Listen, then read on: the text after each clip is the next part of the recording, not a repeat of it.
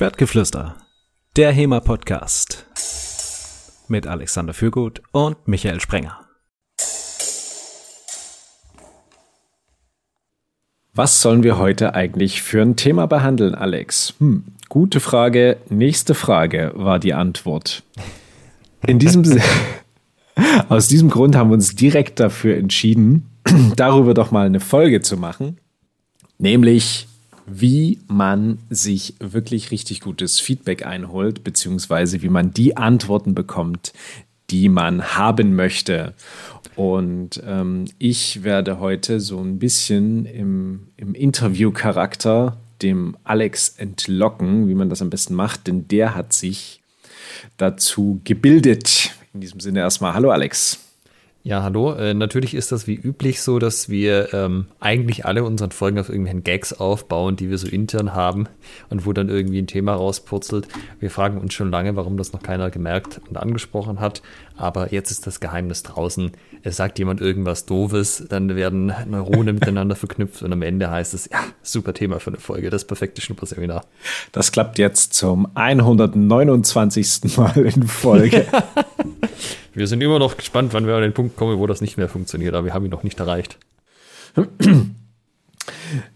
Nein, wie sind wir wirklich drauf gekommen? Wir haben gerade durch unsere Liste an möglichen Themen gescrollt und mir fiel das sofort auf, denn wir hatten äh, heute sozusagen an diesem Wochenende, wo wir diese Folge aufnehmen, ein Event in Dresden, nämlich das Fans Like a Woman, den Dresdner Frauenfechttag. Und da sprang mir das so direkt ins, ins Auge, denn ich habe vor, jetzt in den nächsten Tagen noch ein äh, Formular aufzusetzen dazu, um Feedback einzuholen.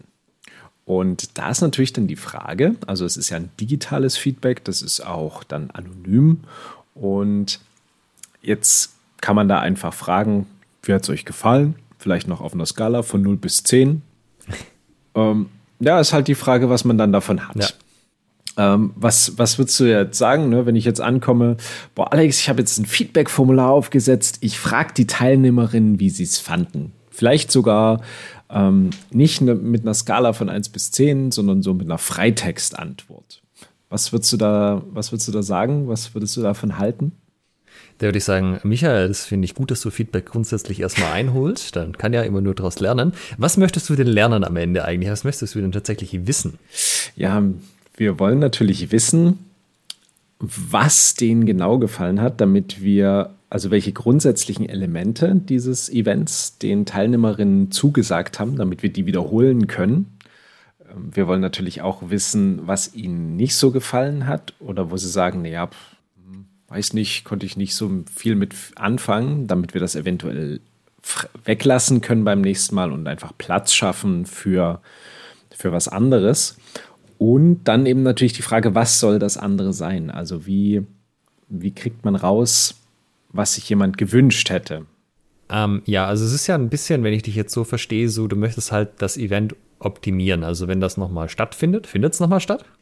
Ich gehe davon aus, also nach den vielen Fragen, äh, die die Veranstalterinnen, also ich war ja nur zum, äh, ich war ja nicht mit dabei, ne? ich habe ja nur ähm, quasi die Orga ein bisschen betreut und die Veranstalterinnen haben aber während des Events sehr oft die Frage gestellt bekommen, ob das jetzt eine jährliche Veranstaltung wird und ob das nächstes Jahr wieder stattfindet und haben daraus gehört, dass da Interesse besteht. Okay. Also meine Erfahrung ist auch von dem tatsächlichen Feedback einholen, äh, wenn du einfach nur so zwei generische Felder reinmachst, was fandest du gut, was fandest du nicht so gut. Also viel Feedback kommt häufig eh nicht. Das, was kommt, ist sehr gemischt von dem, wie viel man damit anfangen kann. Ähm, ich meine, so Sachen, die ganz offensichtlich schief laufen, wo dann auch irgendwie zehnmal im Feedbackbogen auftauchen, ist ja meistens was, das weiß man schon so. Äh, also keine Ahnung, wenn das Klopapier ausgeht nach einer Stunde und dann ist keins mehr da, das würdest du mitkriegen. Ähm, jetzt ist es aber halt so, wenn dich da irgendwas spezifisch interessiert, dann wäre es halt auch geschickter, da spezifisch nach zu fragen. Also bei, bei Feedback, so gerade wenn man das anonym und digital einholt, wo man nicht so gut nachsteuern kann, muss man natürlich sich schon relativ gut überlegen, wie man die Fragen formuliert. Ich meine, das ist auch in der Psychologie natürlich ein großes Thema. Ähm, aber wir müssen jetzt ja keine Doktorarbeiten auf der Basis irgendwie schreiben. Aber trotzdem kann man sich ja schon mal fragen, kann ich das denn irgendwie konkreter machen als äh, was fandst du gut, was fandst du nicht gut und was würdest du dir wünschen? Also von den drei tatsächlich, das würdest du dir wünschen, finde ich eigentlich die schwächste Frage, weil ähm, das wird auch jeder kennen, der schon mal irgendwie eine Sammelbestellung im Verein gemacht hat, so mit, hey, hätte dir Interesse daran, XY zu kaufen? Dann hast du 15 Leute, die sagen, yo, da hätte ich voll Bock drauf. Und wenn du dann tatsächlich die Bestellung aufmachst, sind es noch sieben. Ja. Weil man kann sich sehr viel vorstellen. Man kann auch, äh, ja, ich denke, ich bin der Art von Mensch, der äh, sich davon eins holen würde. Ja. Was, das kostet Geld? Mehr als ein Fünfer? Nee, da bin ich raus. Ähm, wohingegen, was fandest du gut, was fandest du nicht gut? Die sind konkret, weil sie fragen ja auf was in der Vergangenheit ab. Also es ist kein äh, Wunschkonzert, kein Wolkengebilde, wie, wie würdest du dir das so vorstellen, sondern es ist ja konkret etwas, das passiert ist und nach dem fragt. Aber man könnte es natürlich noch mal konkreter machen, wenn man das möchte. Also wenn dann irgendwas Bestimmtes interessiert. Wie würdest du es dann jetzt mit der Zielstellung, die ich dir gerade genannt habe, konkreter machen? Also du könntest zum Beispiel die Leute konkret fragen, ähm, wenn du eine Sache streichen könntest am Event, welche wäre das? Mhm. Also da zwingst du die Leute ja quasi nicht nur zu sagen, was sie gut, was sie nicht so gut fanden, sondern wirklich mal zu hinterfragen, was ist denn das, was für sie am wenigsten Nutzen hatte, mhm. was man aus ihrer Sicht weglassen könnte. Äh, da kommen dann häufig so Relativierungen, so, ja, ich fand alles super und ah, wenn man wirklich eine Sache streichen müsste, oder keine Ahnung, du kannst ja auch fragen, wenn man jetzt irgendwie zwei Stunden einsparen müsste, äh, was würdest du streichen oder so, je nachdem, mhm. was ihr halt für ein Format hattet. Ja. Ähm, dann kommt halt irgendwas und manchmal wird es relativiert mit, ja gut, also wenn es jetzt wirklich sein müsste, könnte man das weglassen und so.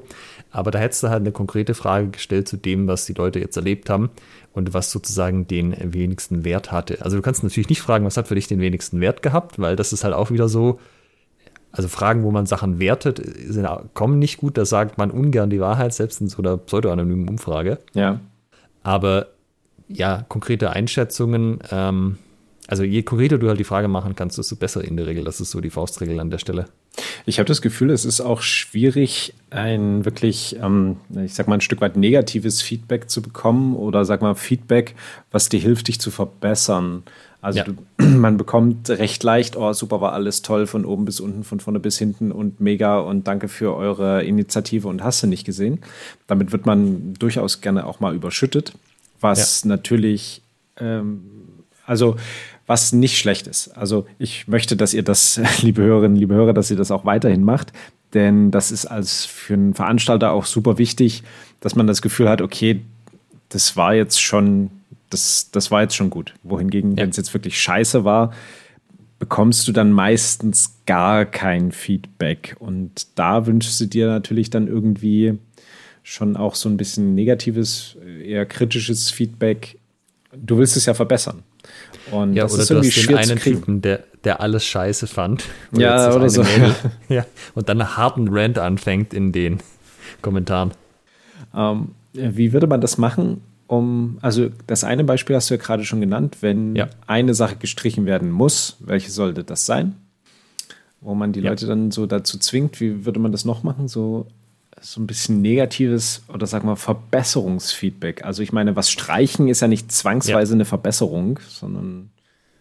Du kannst auch zum Beispiel fragen, wenn du eine Sache für nächstes Jahr ändern könntest, welche wäre das? Das ist so ein, es ist immer noch ein bisschen unkonkrete Frage, so im Sinne von was wäre, wenn. Ja. Aber es bezieht sich zumindest auf, welches von den Dingen, die schon passiert sind. Das ist kein reines Wunschkonzert für die Zukunft, sondern ein, ähm, also allein die Information, dass halt jemand an dieser Stelle ansetzen würde, gibt dir halt Informationen, selbst wenn der Vorschlag dann nicht so gut ist. Also auch so ein bisschen eine Faustregel. Leute wissen in der Regel schon, wo die Probleme sind, aber sie sind nicht besonders gut darin, die Lösungen zu finden als Außenstehende.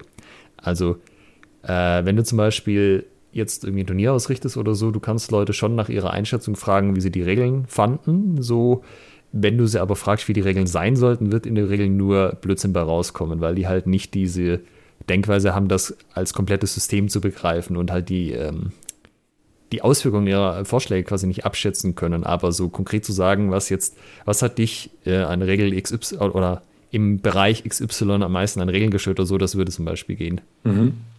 Dann bekommst du also einen konkreten Schmerzpunkt mitgeteilt. Das äh, hat mich gestört und zwar aus dem und jenem Grund. Genau, also das ist halt, die, dieses nach Lösungen fragen ist halt immer ein bisschen schwer. Manchmal wird man überrascht, ähm, dass Leute tatsächlich ganz gute Ideen haben, aber meistens wissen die halt nicht, was die Restriktionen sind. Sowohl finanziell als auch organisatorisch haben sowas vielleicht auch noch nie gemacht. Aber wenn du es halt schaffst, diesen Schmerz rauszuarbeiten, indem du eben konkret fragst, für einen bestimmten Bereich, ähm, ja, was da nicht gepasst hat, also was du ändern würdest nächstes Jahr oder äh, ich meine, du kannst auch so rumformulieren, was hat dich am meisten gestört an Bereich X oder so, am Essen, keine Ahnung. Mhm. Dann werden auch so Kommentare kommen, ja, eigentlich fand ich schon ganz cool, aber ah, wenn du so fragst, also so eine Kleinigkeit hätte ich schon, ja, dann mhm. haben die Leute quasi ihr, ihre Hürde überwunden, dass überhaupt Feedback geben und dann können sie da schreiben, was sie eigentlich tatsächlich denken. Und das Problem, wenn man so direkt nach Lösungen fragt, ist auch oftmals, dass Leute sich dann erst recht nicht trauen oder Feedback zu geben oder erst recht kein Feedback geben. Ja. Denn ich glaube, wichtig bei Feedback ist, dass es eine sehr, du hast gerade schon dieser Hürde gesprochen, dass es eine sehr geringe Einstiegshürde hat, dass es sehr barriere, barrierearm ist, ja. dass du einfach dein Feedback, so wie es ist, erstmal geben kannst, ohne dass du jetzt gezwungen wirst, noch was darüber hinaus zu tun. Ne? Dass du einfach sagen kannst, ich fand das gut, weil und ich fand das nicht gut, weil, aber nicht im Sinne von, ich muss jetzt eine Lösung bringen. Ich fand nicht gut, weil und die Lösung muss sein das und das, sondern dieses weil einfach so über, über die, die, die Feedback-Fragestellung so zu spezifizieren, dass du selber, ähm, dass dir selber ermöglicht wird, eine Lösung zu finden. Ja, und es gibt ja für jedes Problem hast du ja 15 verschiedene Lösungen und ähm, darum, also das ist unwahrscheinlich, dass da von den Leuten selber gute Lösungen kommen. Manchmal kann das passieren, aber es wird eher die Ausnahme sein. Aber wenn du Leute halt, ich will jetzt nicht sagen, dazu zwingst, aber wenn du sie in so eine Schiene schickst, dass sie eben konkrete vergangene Ereignisse beurteilen lässt und dann halt sagst, hey, ich, also weißt du, die Frage so formulierst, dass, dass es ganz klar ist, du, du darfst und sollst negatives Feedback anbringen, Sachen, die nicht gut funktioniert haben. Ähm, dann ist das halt plausibler, dass das dann auch passiert. Weil, weißt du, wenn du so, ah, gut, nicht gut, ah, ich weiß nicht, fand ich irgendwas nicht gut, aber wenn du konkret fragst, was hatte ich denn ähm, zum Beispiel am Essen, was hat dich da am meisten gestört oder was würdest du nächstes Jahr, äh, was hättest du nächstes Jahr gern, ja, das ist auch wieder so unkonkret, äh, was würdest du für nächstes Jahr am Essen ändern? Dann hast du halt den Bereich eingegrenzt, du hast explizit danach gefragt, was dich gestört hat, sozusagen, das macht es wahrscheinlicher, dass da auch tatsächlich gute Antworten kommen. Mhm. Okay. Also so kriege ich auch zu den Dingen, ähm, sagen wir mal, eher kritisches Feedback, beziehungsweise ein Feedback, womit ich mich ähm, verbessern kann. Hättest du noch was, was ganz wichtig ist für solche, das ist eine digitale, anonyme Geschichte, also die du stehst den Leuten nicht gegenüber, du kannst jetzt nicht nachfragen. Ne? Das ist ja der Vorteil, da kommen wir dann später noch dazu. Wenn wir eine Person direkt befragen, dann können wir darauf eingehen, auf die Antworten. Oh, das, die Möglichkeit habe ich ja nicht. Ich muss mir jetzt einen Satz an Fragestellungen ausdenken und that's it. Hast du da noch einen Hinweis, was da wichtig ist zu beachten? Also ich meine grundsätzlich, wenn du möchtest, dass die Leute es überhaupt ausfüllen, musst du das mehrfach schicken und es muss, müssen relativ wenige Fragen sein. Also du kannst da nicht irgendwie 15 Fragen reinmachen in der Regel, weil dann füllt es keiner aus. Ja. Was ist deine Erfahrung? Was ist so das Maximum? Also wenn du die gut und kurz und knappig formulierst, dann bist du so im Bereich 5, 6 Fragen und vielleicht noch eine tatsächliche Bewertungsskala, ähm, wenn du das möchtest, ganz gut dabei. Aber wenn es dann im Bereich 10 Fragen geht oder so, ist dann schon so, boah, Geht so. Mhm. Geht mir auch so aus meiner Erfahrung, wenn ich irgendwie einen Feedbackbogen aufmache und du siehst so, wie am Rande dieser Scrollbalken ja. immer kleiner wird. und das noch lädt und lädt und lädt. Und ist ja, okay, das ja. mache ich, wenn ich Zeit habe, Lust habe und äh, wahrscheinlich nie. Ja, so eine Seite und dann denkst du dir, scrollst einmal runter, alles klar, fünf Fragen passt schon, das riecht ja. Also ich meine, das kann auch sechs sein, aber man, also je mehr es halt sind und je komplexer die sind, desto unwahrscheinlicher wird das halt am Ende. Also die Sache ist ja auch die, äh, oder die Warte, aus der aus ich das betrachte und mich beschäftigt habe, ist halt ähm, Produktentwicklung. Also sowohl äh, Informatik als auch andere Produkte. Und da ist es halt so, häufig haben ja dann Firmen eine Idee, was sie machen wollen. Und wenn die quasi ihren Kunden fragen, wie findest du das so, dann sind die halt, stehen die dahinter und möchten gerne positive Antworten kriegen. So, ja. hey, hast du da Bock drauf? Und man möchte dann hören, ja, logisch habe ich da Bock drauf. Und wundert sich halt später, dass das dann keiner kauft, weil das war halt so. dass sie halt keinen Bock drauf hatten eigentlich. Ja, Oder nicht solchen Bock drauf hatten. Und man muss halt, also je konkreter man es halt machen kann und auf eben auf die Vergangenheit beziehen und nicht so in die Zukunft äh, fabulieren lassen, desto wahrscheinlicher ist es halt, dass man die Leute tatsächlich auch das rauskriegt aus den Leuten. Also ja, nicht halt, wie fandst du das jetzt so? Ja, ja, hat schon gepasst, aber du kannst zum Beispiel fragen, ähm, also Beispiel Scala jetzt wieder, ähm, wie wahrscheinlich ist es, dass du das einem Freund weiterempfiehlst, das Event, oder einer Freundin in dem Fall. Mhm. Das ist ähm, der Net Promoter Score, der ist auch tatsächlich ganz gut erforscht, dass der tatsächlich eine gewisse Relevanz hat. Das machst du von, äh, ich weiß nicht, 1 bis 10 oder 0 bis 10. Und äh, wer das nicht kennt, also quasi äh, eine 9 und eine 10, das sind Leute, die wirklich positiv sind und das auch tatsächlich weiterempfehlen. 8 ist neutral und 7 und alles drunter ist halt, nee, das sind Leute, die aktiv davon abraten, dass man zu dem Event geht. Ja. Und das ist ja als Skala nicht so, wie man sich das denken würde. So, das ist quasi die Sterne-Skala. Ja, es geht von 4 bis 5. Ja. Und alles unter 4 ist Crap. Ja. Und das ist halt so ein bisschen dieser Effekt, den hast du an vielen Stellen, dass Leute halt ihr, ihr Feedback in die positive Richtung schieben, also quasi so ein Bias haben, dass es positiver ausdrücken, als es tatsächlich empfinden. Und da muss man halt versuchen, die Leute von wegzukriegen, dass sie eben konkret sagt, nee, ich möchte hier konkret negatives Feedback, Verbesserungsvorschläge und das äh, eben zu dem, was wirklich passiert ist. Ah, ich habe jetzt auch so ein bisschen rausgehört, dass es wichtig ist, Fragen zu stellen, deren Antwort wertungsfrei ist. Also zum Beispiel dann nach einer ganz konkreten Geschichte, ähm, was weiß ich, wir hatten jetzt, ich, wir haben jetzt ja gerade vom Essen gesprochen, wir hatten jetzt ja. als Essensangebot zum Beispiel natürlich Mannerwaffeln, ähm, äh, Äpfel, Bananen, Kaffee. Milch und ein Milchersatzprodukt und noch so kleinere Snacks. Ja. Das heißt, man könnte jetzt auch ganz konkret fragen, hast du äh, welche der angebotenen ähm, Speisen und Getränke hast du genutzt? Ja, das, das wäre eine gute Frage. Eben auch wieder auf Vergangenheit, konkrete Frage und es ist wertungsfrei auszufüllen. Ähm, man hat aber natürlich die tatsächlichen Verbrauchswerte, also was die Leute wirklich gegessen haben. Das ist halt immer noch mal zuverlässiger als Feedback. Ja, natürlich. Ähm, ja. Das war jetzt für diese, für diese Geschichte ein bisschen irrelevant, ähm, aber weil wir halt gerade, ich habe es jetzt gerade an diesem, ja. an dem Beispiel, weil wir das Beispiel Essen hatten, nee. aufgezogen. Aber was du rauskriegen würdest, ist, ob es irgendwie Gruppen in deinen in deinen Leuten. Also sagen wir mal, sehr optimistisch, 50 Prozent der Teilnehmerinnen würden das Ding ausfüllen, weil du echt penetrant den äh, Umfrage denen hinterher schickst. Ja. Und wenn du jetzt feststellst, dass irgendwie drei Leute alle Mannerwaffe gegessen haben und die anderen nichts davon, ja. dann kannst du dir halt auch wieder fragen, okay, ist das, ist das irgendwie so zentral oder sollte man lieber mehr Äpfel holen, wo irgendwie alle von was hatten oder umgekehrt? Ja, oder äh, drei Leute haben allen anderen die Mannerwaffeln weggefressen. ja, oder sein. das, das kann auch sein, ja. Und es kommt halt wirklich darauf an, was du wissen möchtest. Also, dies, das, glaube ich, hat eine Frage, die sich Leute nicht so stellen vorher.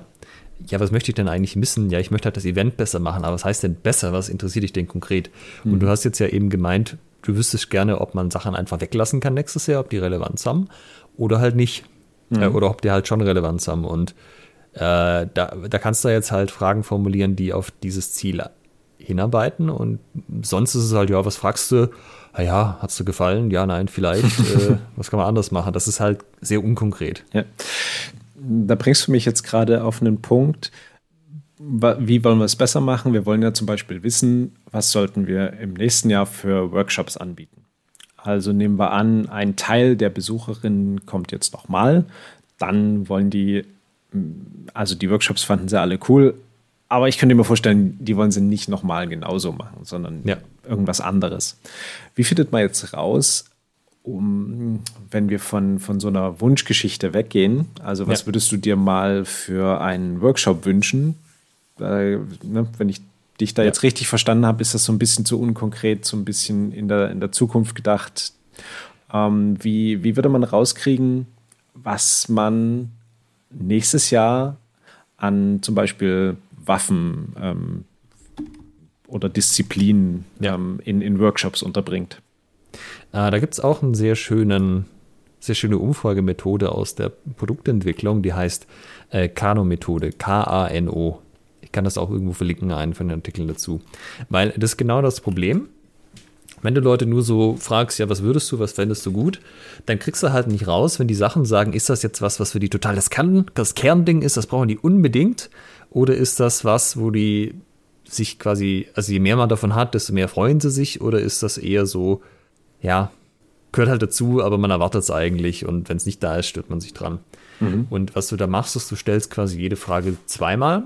Ähm, mhm. Das eine Mal im positiven Sinne und das andere Mal im negativen Sinne. Ähm, zum Beispiel, in dem Fall, wenn du jetzt nicht auf konkrete Trennerinnen eingehen wollen würdest, würdest du ja wahrscheinlich nach Waffengattungen fragen. Du könntest jetzt fragen, hey, wie fändest du das, wenn es nächstes Jahr Langschwert-Workshops gäbe? Und dann stellst du nochmal die Frage, wie fändest du das, wenn es keine Langschwert-Workshops gäbe? Mhm. Und die Skala ist dann quasi, das würde mich sehr freuen, das setze ich voraus, das ist mir egal, das könnte ich in Kauf nehmen, das würde mich sehr stören. Und wenn du dann rauskriegst, äh, zum Beispiel, dass alle sagen, nächstes Jahr Langschwert-Workshops, das würde mich sehr freuen, nächstes Jahr keine Langschwert-Workshops, das würde mich sehr stören, dann ähm, hast du quasi ein, ein, ein Leistungsfeature. Also das ist, das ist was, ähm, mehr ist besser sozusagen. Mehr Langschwert, mehr gut. Genau, aber es kann auch umgekehrt rauskommen, so, ja, äh, wenn es nächstes Jahr Langschwert-Workshops gäbe, das würde mich sehr freuen. Wenn es keine gäbe, ja, das ist ähm, mir egal. So. Dann okay. hättest du halt auch rausgekriegt, die Leute würden sich zwar drüber freuen, aber es wird sie eigentlich auch nicht so, also es wäre jetzt kein Must-Have, du könntest die weglassen, wenn du dafür irgendwas anderes hättest, was sie mehr begeistern würde. Ah, okay. Und das ist nämlich genau das Ding, weil auf der einen Seite sagen, ja geil, das und das und das und das, super Sache, aber dann halt umgekehrt zu fragen, ja, was ist, wenn es nicht da wäre, da kriegst du dann halt äh, eben die Info raus. Ja gut, eigentlich wäre es nicht so wild, weißt du so, also jetzt vielleicht Langschwert nicht, aber sagen wir mal Dolch oder so. Wenn du sagst, hey, sollen wir nächstes Jahr Dolch-Workshops? Alle, ja, ja, lockig, Dolch-Workshops, voll gut. Äh, und was ist, wenn es keine Dolch-Workshops gäbe? Ja, wäre auch nicht so schlimm. Ja. Das ist sozusagen was, wenn ich wieder eine ganz konkrete Frage habe. Also ich habe eine Disziplin, nach der ich frage. Ja. Und jetzt wollte ich aber wissen, jetzt, jetzt weiß ich nicht, wonach ich fragen soll. Also ich könnte jetzt alle Disziplinen, die ich kenne, von Ringen über Dolch bis helle Barde, Pike ja. und ähm, fange dann noch so ein bisschen an, Bajonett und Bogenschießen noch dazu zu nehmen. ja. Alles, was mir einfällt, frage ich ab. Hm also es wird wieder eine sehr lange Umfrage. Ja. Und gibt es da nicht auch eine Methode, das rauszukitzeln, was den Leuten wirklich ist, dass sie es mir als Antwort geben? Ja, doch, das würde schon auch gehen. Also wenn du es noch nicht konkret weißt, halt auch wieder versuchen, konkret zu machen. Also anstatt zu sagen, was würdest du, frag sie nach vergangenen Events. Die meisten Leute werden ja schon auf mehreren Events gewesen sein. Da kannst du halt die Damen fragen, so. Ähm, was war denn für dich oder welche Waffengattung war für dich ausschlaggebend, dass du auf dein letztes Event gegangen bist, das nicht die Frauentage waren zum Beispiel. Mhm, okay. Und wenn es dann heißt, jo, ich bin eigentlich dahin, weil ich einen Langschwert-Workshop machen wollte, weißt du Bescheid. Wenn die Leute sagen, ja, ähm, Schwertebuckler war das, was mich so auf das Event gezogen hat, weißt du halt auch Bescheid. Also die Leute ist, also die, die Damen äh, sind ja jetzt nicht so, dass die irgendwie zum ersten Mal raus aus dem Keller gelassen werden, so, sondern die haben ja schon was erlebt in der HEMA-Szene zu großen Teilen. Mhm. Und da kannst du halt immer fragen, was hat denn den Ausschlag gegeben beim letzten Mal? Da muss man dann vielleicht kurz nachdenken, so. Aber ich meine, ich könnte dir das jetzt schon sagen, auf den letzten paar Events, warum bin ich da hingefahren? Und da gibt es mhm. immer einen konkreten Grund. Und wenn mich jemand fragt, so, warum bist du auf das letzte Event gefahren, dann kann ich da schon was zu sagen. Und das können unterschiedliche Dinge sein. Und wenn jemand auch zum Beispiel konkret Waffen wissen will, kann er halt auch da sagen, hatte ich workshopmäßig irgendwas gezogen und so und ja, bei den ähm, Distreser-Tagen war das so beim Chris. Die, da wurde halt Rapier gefochten, bin ich hin. Und bei anderen Events war es so, naja, ich kannte halt die Leute und hatte Lust drauf, passt schon. Da mhm. habe ich nicht geguckt, was da für Workshops stattfinden. Ja, verstehe. Uh, du hast gerade die, äh, die, ähm, die Anfängerinnen angesprochen. Also in der Tat waren da sehr, sehr viele, die quasi relativ seit kurzer Zeit mit, mit HEMA angefangen haben. Ja. Ähm, und die dann wirklich so das erste Mal quasi aus dem, wie du es so formuliert hast, aus dem Keller gelassen wurden und dann jetzt vom, zum Event sind.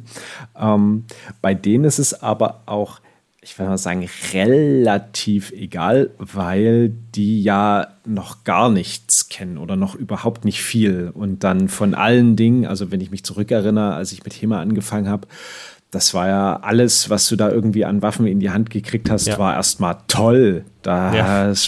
Begeisterung ohne Ende, bis du dann irgendwie mal verschiedene Sachen gesehen hast und gemerkt hast, Langschwert ist ja doch die großartigste Waffe, wo es gibt. Und ähm, genau. Äh, das heißt, dass äh, die erfahrenen Fechterinnen, die, denen dann rauszukitzeln, was sie für, für Ansprüche haben, ist dann die, das dort die relevante Zielgruppe dann sozusagen. Du kannst aber natürlich auch äh, die Teilnehmerinnen fragen, ähm, warum bist du zum den Dresdner Frauentagen gefahren? Ja, okay. Und du kannst vielleicht als zweite Frage noch äh, fragen, dein wievieltes Event war das denn? Mhm. Und weißt du, dann kannst du korrelieren, ob das jetzt tatsächlich Anfängerinnen waren, die irgendwie noch nicht so viel rumgekommen sind. Und das wäre zum Beispiel auch wieder eine konkrete Frage, die unter Umständen überraschende Antworten hat. Vielleicht stellt sich raus, die haben halt gesehen, naja, das ist halt so ein Damen-Event. Das passt für mich und weiters habe ich mich da auch überhaupt nicht informiert. Das kann ja sein, das ist ja auch völlig valide. Und andere vielleicht so, ah, und dann habe ich genau die Workshops abgeglichen und dachte mir, oh, das ist ja ein starkes Line-Up und dann bin ich hin. Das weißt du halt immer nicht. Ja. Und vielleicht ist das gar nicht so wichtig, wer da am Ende Workshops gibt oder was genau der Inhalt ist, solange das halt irgendwie ein HEMA-Inhalt ist und da halt Frauen sind, mit denen man sich austauschen kann. Vielleicht ist das einfach mehr so das Ding. Das fände ich zum Beispiel, wenn ich jetzt Veranstalter wäre, glaube ich, recht interessant zu wissen, was da letztendlich bei den Leuten ähm, den Ausschlag gegeben hat. Also ob das Inhaltliches war oder einfach das Format selbst. Ja. Wenn es das Format selbst war, dann stehen dir alle Türen offen. Dann kannst du.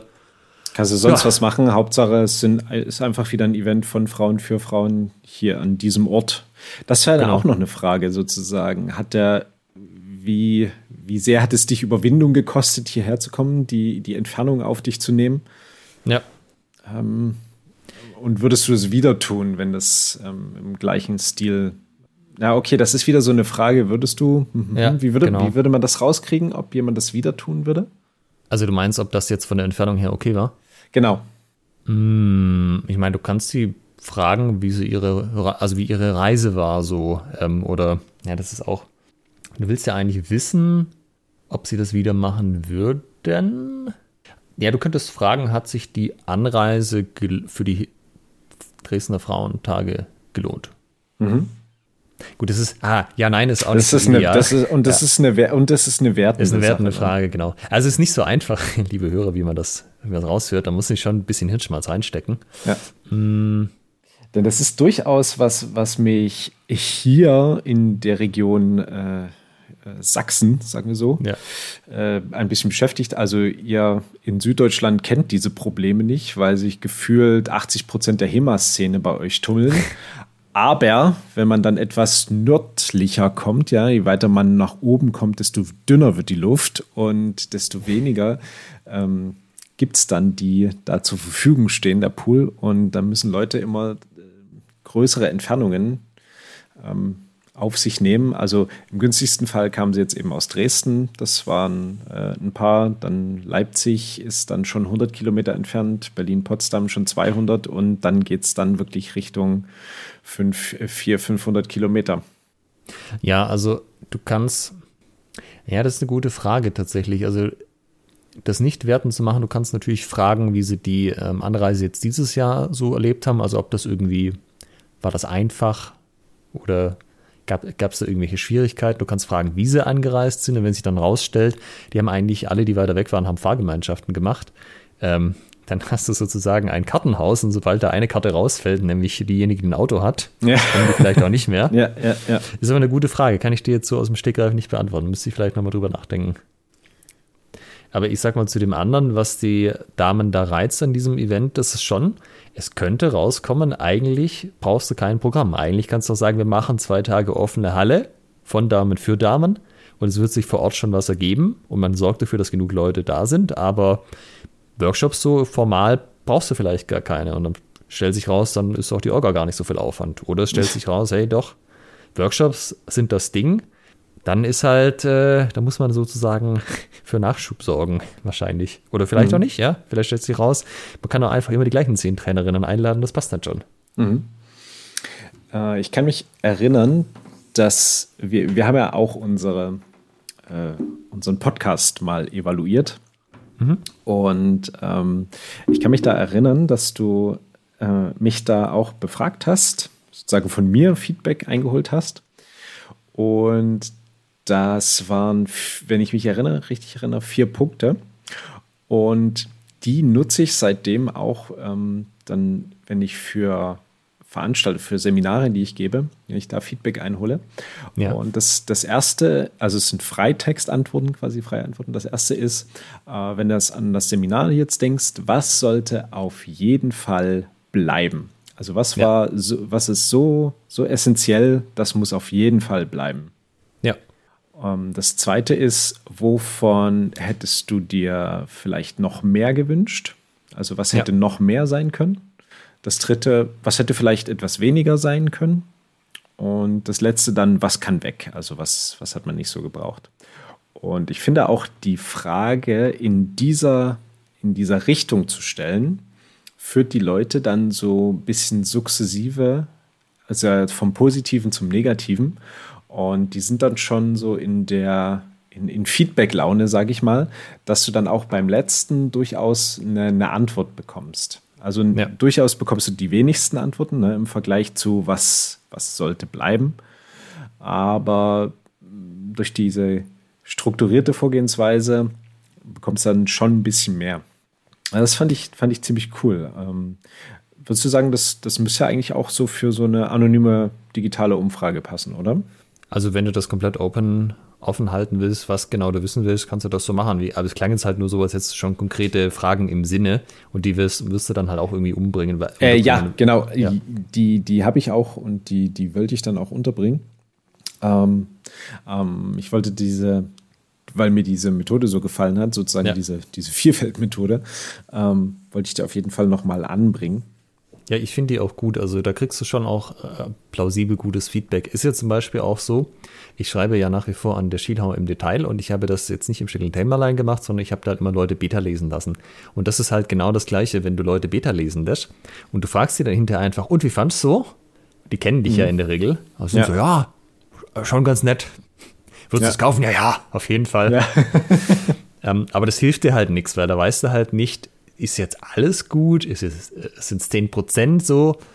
Und da musst du auch sehr stark darauf achten in der Art, wie du die Leute quasi anleitest, wie sie dir Feedback geben sollen, dass du halt sagst, hey, pass mal auf. Ähm, wenn dir ein Abschnitt, wenn du einen Abschnitt besonders hilfreich findest, markier mir den doch. Wenn du einen Abschnitt nicht verstehst oder irgendwie verwirrt bist, markier mir den bitte auch. Und am Ende halt so, okay, wenn ich jetzt 10% vom Buch streichen müsste, welche 10% wären das? Und wenn ich 10% behalten müsste, welche 10% wären das? Mhm. Und da ist halt auch so, du fragst halt nach konkreten Sachen, so das, was den Leuten wirklich wichtig ist, was, was quasi das Kern vom Buch ausmacht. Und das, wo sie halt sagen, nee, ja, ist vielleicht ganz nett, aber wäre schon auch ohne okay. Und ja. wenn du das halt nicht machst, kannst du mit dem Feedback eigentlich nichts anfangen. Auf diese Art kannst du das eben steuern, dass du verwertbare Inhalte kriegst. Und das ist äh, wahnsinnig wichtig, weil sonst, wenn du das anders machst, dann äh, fragst du halt äh, 20 Leute und alle so, ja, ja, super Buch, super Buch, und dann bringst du es raus und dann zwei Sterne Amazon. Oder anderthalb oder so. Du hast dich ja in äh, Vorbereitung auf diese Episode auch belesen mit äh, Literatur. Magst du dazu vielleicht an dieser Stelle etwas einstreuen, was du da äh, ja, ja. Kons konsumiert hast? Also es gibt ein ganz tolles Buch, ähm, der Mom-Test heißt das. Da geht es eigentlich, uh, wie man mit Kunden redet, genau eben für so einen Fall, dass man ein Produkt evaluieren will, eine Produktidee. Und das ist für Leute geschrieben, die eher so ein bisschen technikaffin sind, nicht eh schon den ganzen Tag mit Leuten arbeiten, also nicht für Leute, die in Sales arbeiten, sondern eher für so ITler und Co. Äh, der eine oder andere Hörer wird sich an dieser Stelle wiedererkennen. Und ähm, das ist halt sehr schön gemacht, weil also der Titel der Mom-Test bezieht sich darauf, wie kannst du deine Mutter um Feedback bitten auf eine Art und Weise, dass selbst die dir nicht aus Höflichkeit Blödsinn erzählt. Weil das ist halt genau das Gleiche. Äh, Mutter, wie fändest du, wenn ich X. Ja, Schatz, das ist total eine super Idee, mach das unbedingt. ja. Und. Und wie fändest du es, wenn ich es nicht mache? Ja, das wäre auch kein Problem. Ich liebe ja. dich trotzdem. genau. Und das am Ende halt dieses Fragen stellen, ja. Also das Beispiel, was wir im Buch hatten, ist, du möchtest zum Beispiel, du hast irgendwie vor, eine App zu machen, so eine Rezept-App oder ein Kochbuch oder was auch immer. Und wenn du jetzt zu deiner Mutter gehst und sagst, Mutter, würdest du ein Kochbuch kaufen? Sagt die, Schatz, ich habe 50 Kochbücher im Regal, ich würde kein Kochbuch kaufen. Und wenn du aber sagst, Mutter, wann hast du dir zum letzten Mal ein Kochbuch gekauft und welches war das? Oh, da muss ich mal kurz überlegen. Ja, das war vor fünf Monaten, da habe ich mir das Spezialkochbuch XY gekauft. Ah ja, okay, was hatte ich da? Warum hast du das gekauft? Ja, äh, da waren irgendwie Rezepte für sowieso drin und äh, das habe ich bisher noch ganz wenig gemacht. Ähm, oder umgekehrt halt auch so. Ähm, Mutter, wie fändest du XY ist halt schlecht, aber Mutter, wie hast du beim letzten Mal, als du dieses Problem hattest, wie hast du das gelöst? Was hast du denn schon ausprobiert? Mhm. Also da geht es natürlich auch noch mehr Sachen, auch zum Beispiel, wie man herausfindet, ob es überhaupt ein Kundenbedürfnis gibt, weil gerade dieses, wie hast du dich denn, wie hast du das Problem letztes Mal gelöst, ist halt so, wenn dann die Antwort ist, ja, eigentlich ist mir das egal, das ist mir nicht so wichtig, dann ist halt wahrscheinlich, dass die Leute auch nicht dein Produkt kaufen, was dieses Problem löst. Mhm. Ja, und auf jeden Fall, äh, es ist ein kurzes Buch, sehr schönes Buch. Das ist jetzt natürlich auch wieder kein Psychologiestudium, was Fragen vorbereiten angeht, aber es gibt einem, finde ich, schon alle Mittel an die Hand, dass man das einmal auf eine neue Art einfach denkt, wie man Leute um Feedback bittet. Und das kannst du halt für fast alles anwenden. Da kannst du Umfragen mitmachen, aber eben natürlich auch direkte Gespräche. Oder eigentlich die meisten Beispiele im Buch sind mit direkten Gesprächen geschrieben. Dann kommen wir doch so langsam auch mal zu den direkten Gesprächen. Ne? Wir haben jetzt die anonyme Umfrage für Seminare, für Events, für sonstige Veranstaltungen oder auch das Training im Allgemeinen, ähm, wenn man da eine Gruppe digital anonym befragt. Und es gibt natürlich auch die Möglichkeit, Leute direkt zu fragen. Ne? Also als Trainer frage ich jetzt meine Trainierenden, wie fandet ihr denn das Training? Heute, letzte Woche, den Anfängerkurs, whatever. Äh, gleiches, gleiches Prinzip. Ähm, du hast das jetzt ja schon gemacht, das ist ja jetzt wahrscheinlich kein hypothetisches Szenario. Was war denn da so das Ergebnis, Michael? Wenn hast ich, du da Feedback bekommen? Wenn ich frage, wie fandet ihr das? Ich weiß gar ja. nicht, ob ich schon mal, ich weiß gar nicht, ob ich es überhaupt schon mal so gefragt habe. Ähm, was ich mache, wenn, also was, was ich jetzt bei Fencing Club gemacht habe, wenn, wenn wir mit dem Kurs durch waren, war die Frage, habe ich die Frage gestellt, was war denn eure größte Erkenntnis? ja, das ist sehr gut. Das hatte ich gerade auch direkt im Kopf als bessere Variante. Was habt ihr denn gelernt, was ihr vor dem Kurs, was könnt ihr jetzt, was habt ihr gelernt, was wisst ihr jetzt, äh, was ihr vor dem Kurs noch nicht konntet? Und dann kann ich das natürlich abgleichen damit, was ich im Kopf hatte, was sie jetzt äh, hätten sagen sollen. Ja. Ähm, wenn sich das deckt, weiß ich, ähm, das passt. Wenn es da eine Lücke gibt, dann weiß ich, ah, okay, ähm, da stimmt ja irgendwas nicht. Ne? Da gibt es jetzt eine Diskrepanz. Ne? Also ja, wir haben jetzt, schön wäre ja so, wenn sie genau das Gegenteil von dem sagen, was man eigentlich wollte, ja. dass das hängen bleibt. Ja, ich meine, das ist, wenn wir einen Langschwertkurs machen und die Leute sagen danach, ja, ähm, ich kann jetzt Beinarbeit. Auch gut, ja, auf jeden Fall, war auf jeden Fall auch ein Ziel. Ähm, und wenn, wenn Beinarbeit genannt wird, bin ich auch sehr, sehr zufrieden. Aber wenn dann gesagt wird, ja, und wir haben beim langen Schwert, also ich kann jetzt einen Oberhau und einen Unterhau und ich kann jetzt einen Stich und ich kann jetzt so huten und mich mit dem Schwert bewegen und dann einen Stellungswechsel machen und dies, das, jenes, whatever. Äh, da würde ich sagen, ja, okay, zack, Ziel erreicht. Ja, was natürlich noch besser ist, also Fragenfeedback ist halt nie so gut, wenn du die Leute mit den Füßen, mit dem Körper, mit dem Geldbeutel abstimmen lässt. Ja, also siehe das T-Shirt-Beispiel von vorher. Möchtet ihr T-Shirts? Ja, auf jeden Fall. Und dann kauft sie keiner. Ja. Ähm, das ist mir vor kurzem aufgegangen, als ich ein anderes Buch gelesen habe. So. Normalerweise habe ich Stunden damit gestartet, dass ich halt quasi erklärt habe, okay, jetzt machen wir die und die Übung, habe es nochmal gezeigt. Das heißt aber, egal was Thema war, ich habe das nochmal vorgeführt. Das heißt, die Leute haben es auf jeden Fall nochmal gesehen, was ich von ihnen sehen wollte und haben das dann nachmachen können. Aber das sagt mir halt überhaupt nichts darüber aus, ob das, was ich ihnen beibringen wollte, tatsächlich hängen geblieben ist vom letzten Mal. Ah ja, ja. Ja, und wenn du dir das aber machen lässt und einfach nur sagst, jo, folgende Übung, viel Spaß und du zeigst es einfach nicht und guckst einfach mal, was die Leute dann draus machen, äh, da haben sie halt nicht nochmal die Erinnerung von dem Tag, dass ja. du es ihnen nochmal zeigst, sondern da weißt du dann wirklich, ist von letztem Mal noch irgendwas hängen geblieben oder nicht. Und das, äh, ist, also es ist so offensichtlich, wenn einem das jemand sagt, aber ähm, es, äh, man kommt irgendwie in dem Moment nicht drauf und das ist dann schon so, oh, hm, das hatte ich mir irgendwie anders vorgestellt. Das ist witzig, weil ich, das mache ich auch. Also beim quasi nächsten, bei der nächsten Einheit frage ich dann, was haben wir letzte Woche gemacht? Woran erinnert euch denn noch? Und dann kommt so erstmal nichts. Und dann muss man die Ruhe bewahren. Irgendwann ist dann die, äh, die psychische Spannung so groß, dass dann einer oder eine dann doch mal sagt, Direktangriff. Sag ich, ja, sehr gut, wunderbar. Äh, mit welchem technischen Element haben wir das gemacht? Oberhau, alles klar. Zeig mal her, wie sieht denn das aus? Du und du, ähm, gebt dann die Waffen in die Hand. Zeig mal her, wie haben wir das gemacht? Ähm, also wirklich eine, so wie du es beschreibst, eine sehr gute Methode, um dann wirklich zu sehen, wo sind denn noch die Punkte, die, die Blindspots, die eben noch unklar sind, was nicht verstanden wurde. Du hast halt das Problem, wenn du ein Pärchen rauspickst oder eine Person, du kannst halt immer zufällig jemand äh, dir geschnappt haben, der das halt besonders gut Abs oder Ja, das stimmt, schlecht- absolut, ja. Wenn du die ganze Gruppe das halt machen lässt, siehst du so einen Durchschnittswert sozusagen, wie gut das hängen geblieben ist am Ende. Mhm. Und das ist manchmal sehr ernüchternd.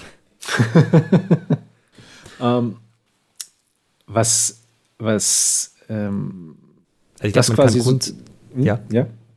Also man kann ja grundsätzlich so drei Situationen unterscheiden. Das, was du jetzt gerade hattest, war ja, der Trainer fragt die Trainierenden. Ja. Dann gibt es die da Trainierenden fragen den Trainer oder ein einzelner Trainierender fragt den Trainer. Und dann hast du ja noch das Trainierende fragen sich gegenseitig.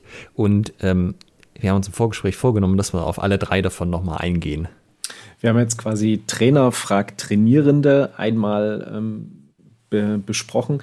Ähm, da geht es ja hauptsächlich darum, zu verstehen, haben alle das mitgekriegt, was wir hier eigentlich machen wollten? Ähm, haben die das umsetzen können? Was für Probleme hatten sie dabei?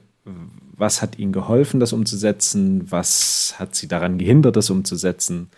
Also da, da geht es ja darum, auch wieder, was ist das Ziel, das Training zu verbessern, sodass die Leute schneller lernen, effizienter lernen, dass sie überhaupt lernen, ähm, dass sie am Ende das können, was du dir vorgenommen hast. Also du hast ja Trainingsziele formuliert, vielleicht, und möchtest jetzt äh, durch Feedback herausfinden, sind die erfüllt und also können die umgesetzt werden, sind die erreicht. Und wie, ja, du willst ja wissen, wie hat es den Leuten gefallen, hat es den Leuten Spaß gemacht, würden die wieder zum Training kommen. Ja.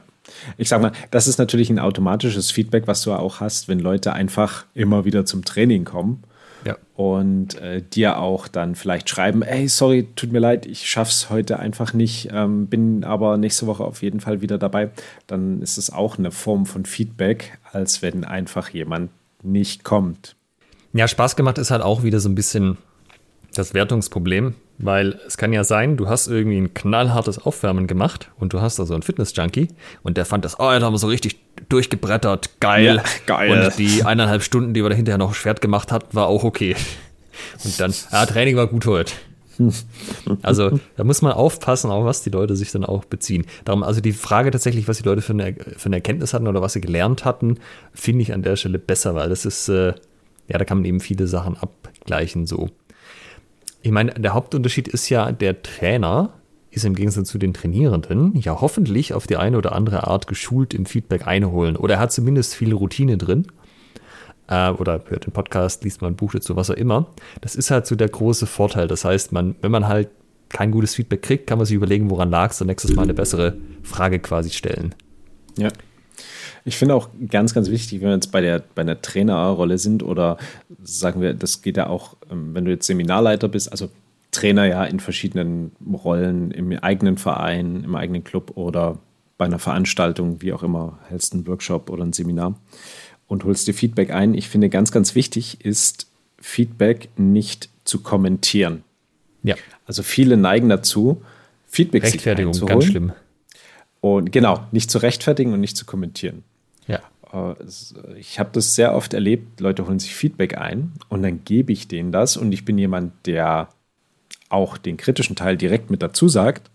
Und dann geht es direkt los, ja, aber das haben wir doch äh, da und da gemacht. Und ähm, das klingt so direkt so das persönlich Angegriffene raus. Ja, ja. Und äh, naja, da musst du dir auch kein Feedback einholen. Also Feedback sollst du die, oder wenn du dir nur Feedback zur Bestätigung ähm, einholen möchtest, dann ist es schwierig. Ja, also ich, also ich mache da manchmal, wenn da Leute so kommen, so, weißt du, so ein lapidares, wie fand das ist, so, ähm, was genau möchtest du von mir wissen? Möchtest ja. du Feedback haben? Verstehe ich das gerade richtig, bevor ich dann quasi eine Antwort gebe? Und ähm, wie ausführlich soll es sein? Was möchtest du eigentlich? Möchtest du irgendwas Konkretes von mir wissen? Wenn die sagen einfach ein, ja, was war dein Eindruck so? Dann sage ich halt, ja, passt. Und wenn sie sagen, nee, wir wirklich, also wenn du irgendwas hast, wo du sagst, verbessern, das würde mich wirklich interessieren. Ich habe den Eindruck, das ist auch, also da, die wollen wirklich aktives Feedback, dann gehe ich auch mehr ins Details und dann gibt es auch Sachen, die ich nicht so gut fand. Aber ja, so ein bisschen dieses, man muss halt schon auch wissen, in welcher Situation man ist. Oder es ist ja generell so ein Feedback-Ding, wenn man das 1-1 äh, macht. Idealerweise macht man das ja nur, wenn man äh, die Erlaubnis dazu hat. Also entweder implizit, weil man der Trainer ist für eine Trainingsgruppe und für deren Fortschritt ja auch ein Stück weit verantwortlich ist, oder indem halt jemand einen das Feedback wirklich einfordert. Mhm. Und halt, ja, ungefragtes Feedback, äh, der große Klassiker, unter der Dusche, nach dem Sport. Äh, da hast du aber nicht so gut gefochten heute. Ja.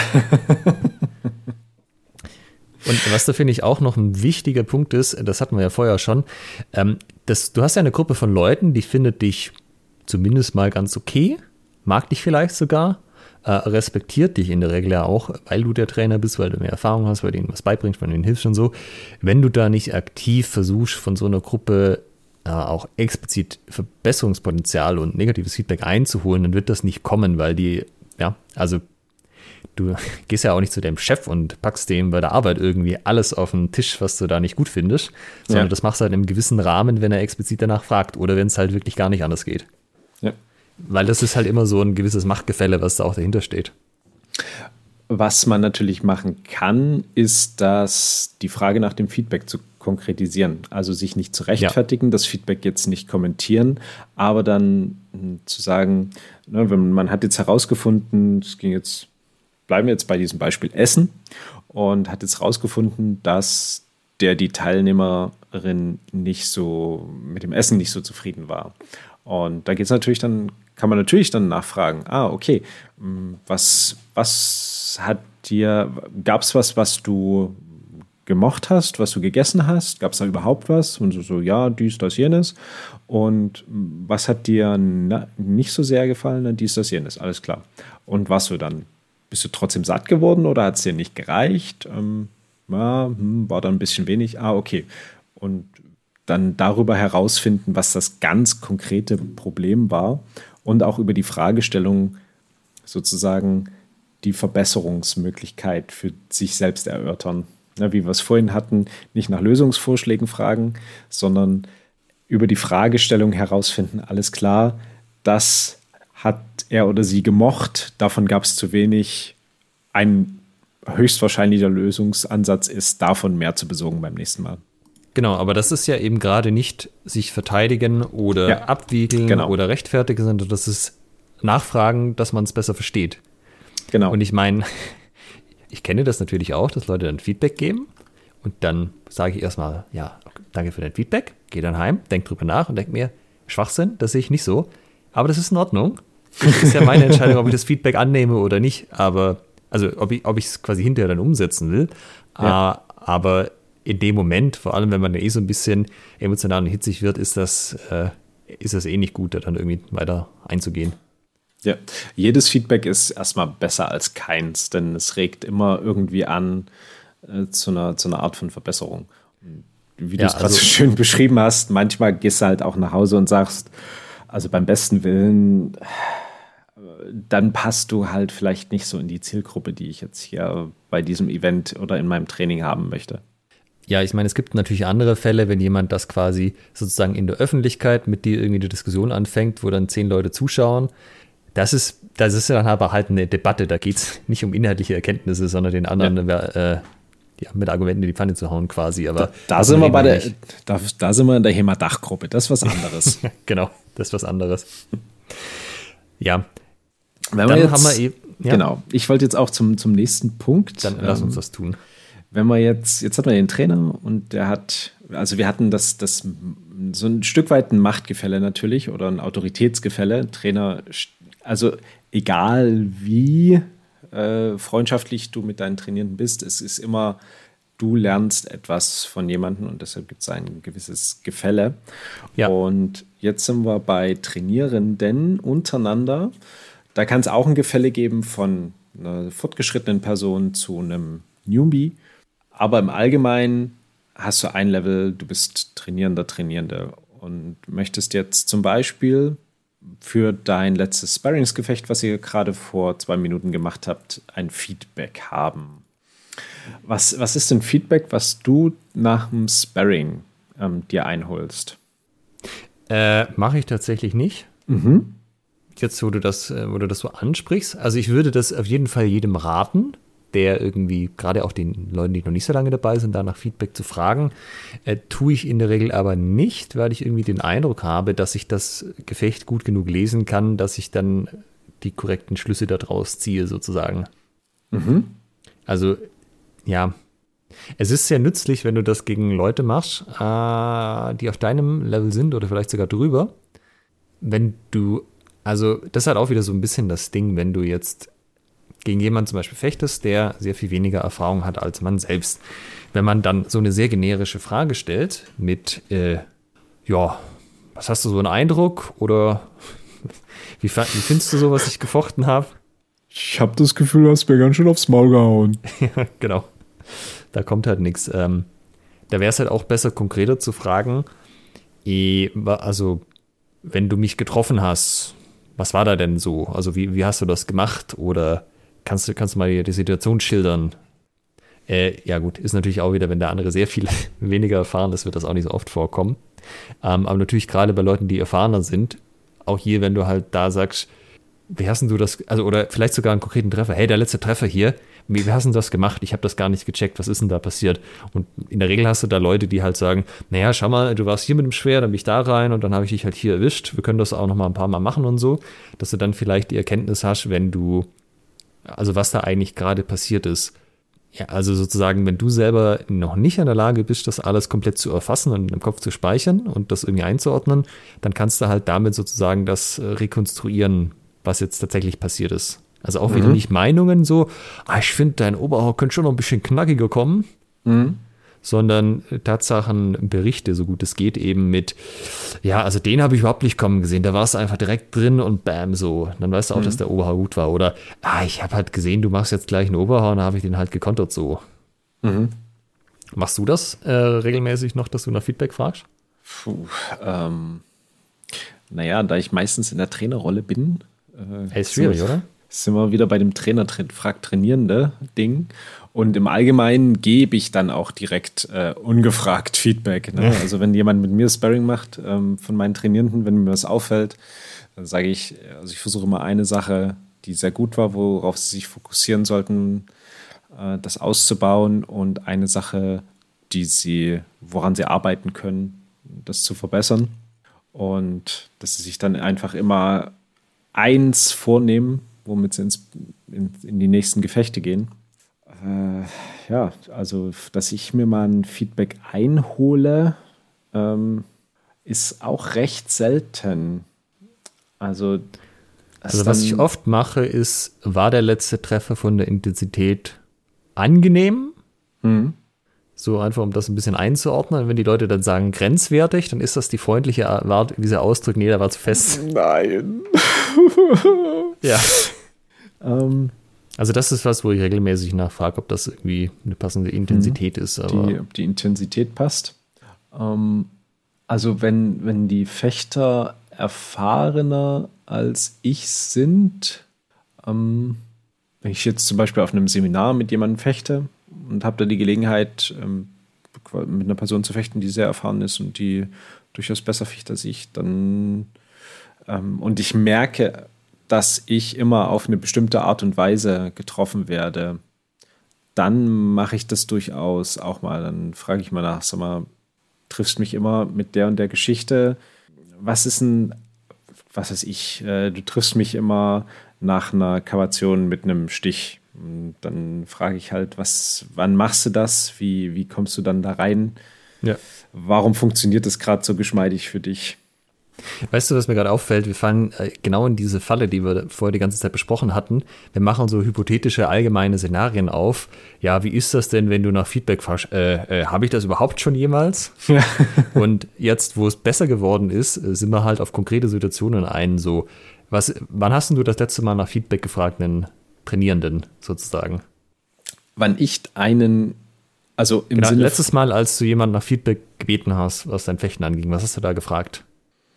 Ähm, das war eine konkrete Situation ähm, bezogen auf eine ähm, auf eine Abstandsgeschichte und ich habe danach gefragt, ob es sozusagen ich einfach zu langsam bin, äh, eine ja. Aktion durchzuführen oder zu, zu, zu langsam aus einer Situation wieder rauskomme oder ob ich einen Tempofehler mache. Mhm. Also ob ich einfach schn schneller werden muss oder ob ich quasi den passenderen Zeitpunkt ähm, finden muss, abwarten muss. Ja. Und was kam da gutes Feedback zurück? Äh, ja, durchaus. Ähm, habe das Feedback äh, bezüglich des, des Tempos bekommen, ähm, dass ich zum Beispiel zu sehr mit meinem, mit meinem Körper andeute, bevor ich mit den, mit den Armen eine, eine Aktion mache. Ähm, und man daraus quasi ein, den perfekten Zeitpunkt für einen Gegeneingriff, ne, Attack in Preparation, ähm, finden kann. Ja. Um mich sozusagen aufzuspießen, bevor ich auf die Idee komme, eine Aktion zu machen. Oder ich komme gerade auf die Idee, eine Aktion zu machen und in dem Moment ist mein Gegenüber schon drin, weil ich eben das so andeute mit meinem Körper, anstatt mit den Armen erstmal nach vorne zu gehen. Okay. Weil ich bin auch gerade im Überlegen, wir hatten heute ja offene Rapierhalle, beziehungsweise offenes Rapiertreffen. Das ist, äh, war auch gut besucht, über 20 Leute da. Ich habe mit allen externen gefochten. Und ich überlege gerade, ich weiß nicht, ob mich jemand um Feedback gebeten hat. Ich glaube eigentlich nicht. Hätte ich gegeben, wenn jemand hätte was wissen wollen. Und ich überlege gerade, ob ich was gefragt habe. Ich habe einen gefragt. Also, äh, wer das nicht weiß oder die Folgen nicht gehört hat, es gibt beim ähm, Rapier so zwei große Strömungen, das Spanische und das Italienische. Ich fechte eher Italienisch, das waren noch eine Leute da, die Spanisch äh, fechten. Äh, und ich habe irgendwie eine so eine Sache, die eigentlich super simpel ist, wo ich irgendwie die ganzen Spanier immer treffe, äh, die Spanisch fechten. Und ich habe einen gefragt, sag mal, das ist doch eigentlich in eurem System drin. Warum treffe ich euch da immer? Mhm. Das ist aber eigentlich äh, eine andere Art. Aber wir sind dann quasi zu, zu jemand anders, der schon länger Spanisch trainiert und haben mit dem das besprochen und der hat dann so gemeint, ja, guck mal, da musst du eigentlich das und das machen.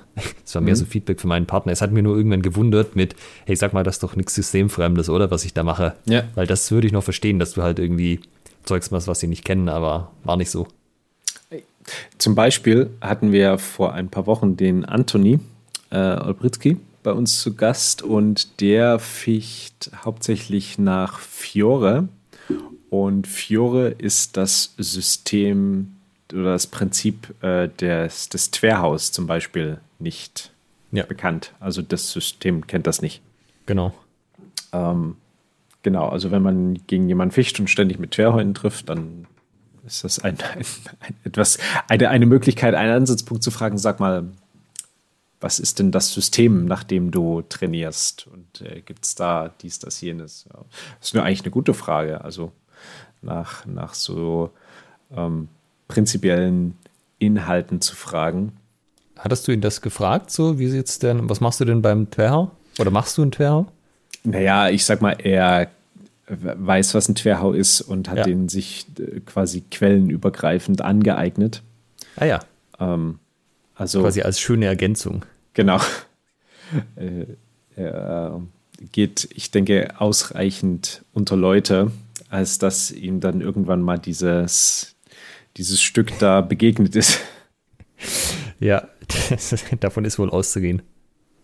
Und ja, also das Problem ist halt hier, normalerweise sind die Leute nicht geschult. Also man weiß nicht so richtig, wie man, wie man fragt, aber auch hier würde ich vorschlagen, versuch's konkret zu machen. Zum Beispiel äh, irgendwie, hey, letzter Durchgang, erklär mir mal, was du da gemacht hast.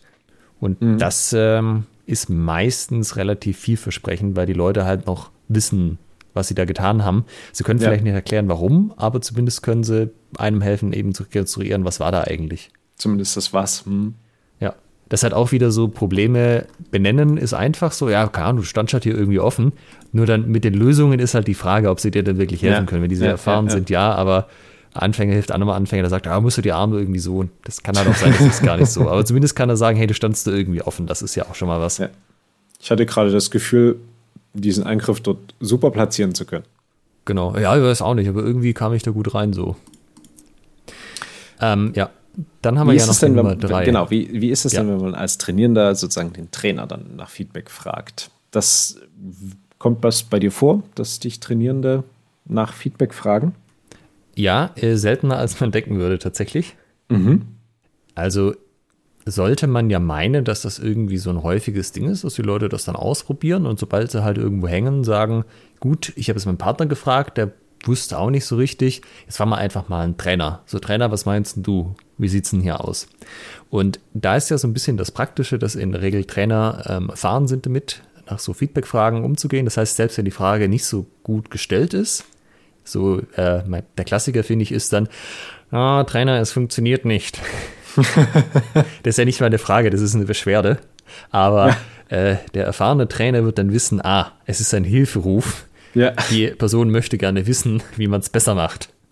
Oder äh, was, was denn der, das Problem an dieser Situation ist und wie man es löst so. Ähm, ja, das kommt schon auch mal vor. Das ist übrigens eine Also, schöne, ja. schöne allgemeine Beschreibung für, für Feedback. Es ist eine Art Hilfegesuch. Ja. Jetzt sich immer als Hilferuf beschreiben, aber in irgendeiner Form möchte man von den Personen, die man um Feedback bittet, Hilfe. Ja, genau. Also man möchte ja besser werden auf irgendeine Form oder irgendetwas verbessern. Sich selbst an dem Event. Äh, ja, wie, was würdest du denn? Jetzt muss ich auch wieder aufpassen, dass ich nicht zu allgemein formuliere, weil ich war schon wieder kurz davor, dich zu fragen, wie viel fragen dich deine Leute denn so im Allgemeinen? Aber so, wenn du an die letzte Stunde denkst, also was würdest du da sagen? Also hat da jeder was gefragt, jeder zweite? Nee, ich glaube, mich hat einer was gefragt. Ja.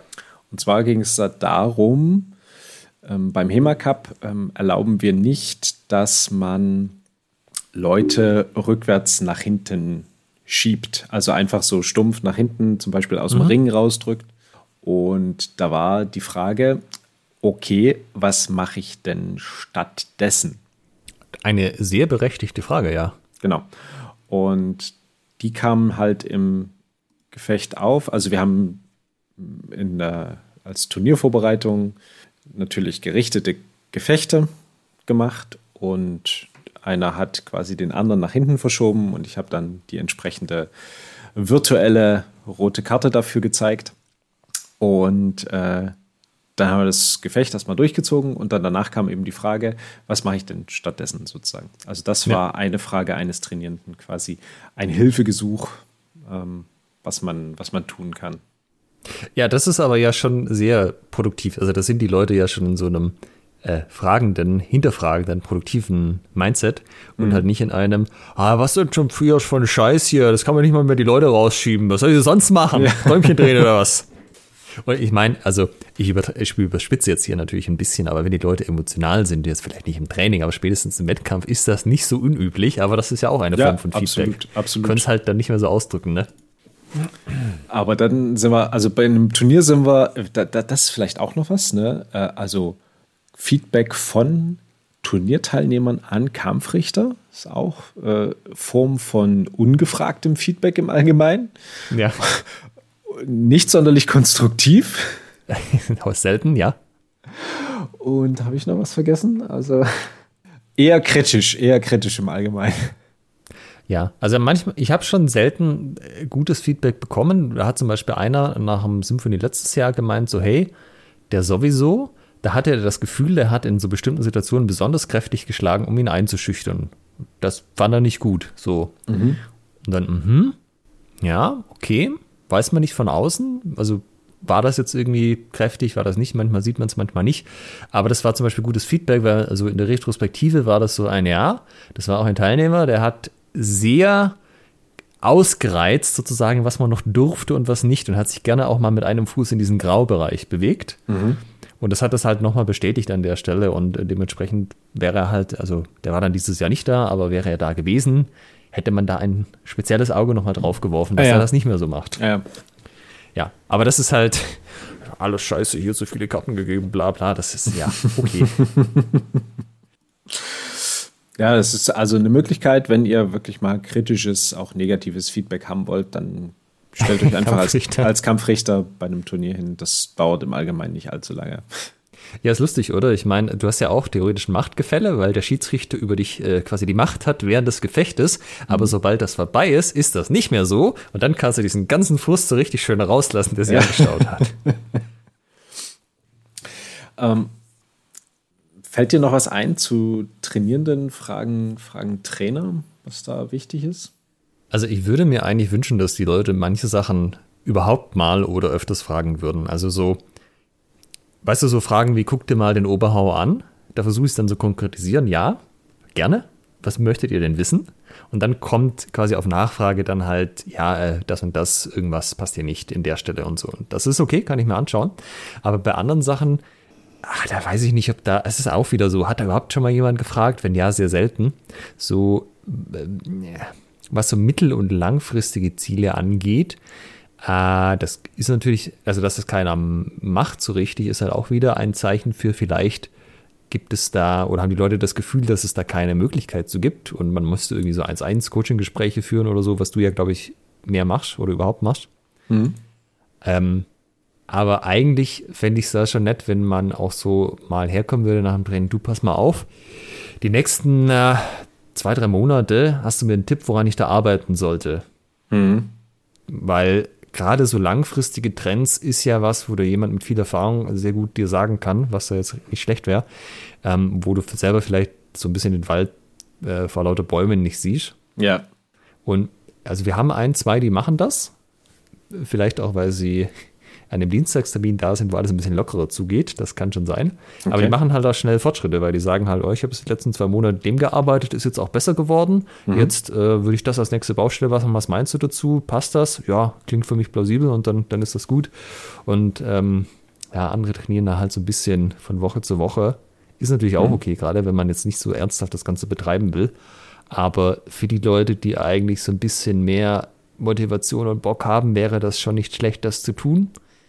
Ja, also ist halt auch wieder so klar, wenn es jetzt keine, keinen expliziten Moment gibt, das zu machen, ist die Hürde größer, aber ja, eine freundliche Frage zu stellen ist eigentlich was, das sollte immer drin sein in so einem Umfeld und vor allem, wenn man selber ja ein bisschen Ambition auch mitbringt, so. Du musst ja dann auch gegen irgendwelche Leute in den Ring steigen, wo du vielleicht dir denkst, oh, der hat aber viele Muskeln auf seinen Muskeln. Also, der sollte den Trainer zu fragen, hey, gib mir mal ein paar Tipps an der Stelle, eigentlich das Kleinste sein, so. Ja, ja. Aber kommt auf den Trainer an. Vielleicht ist er auch sein, was? Nachfragen?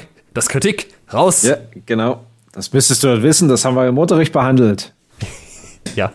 Unwürdiger. Oder unwürdige.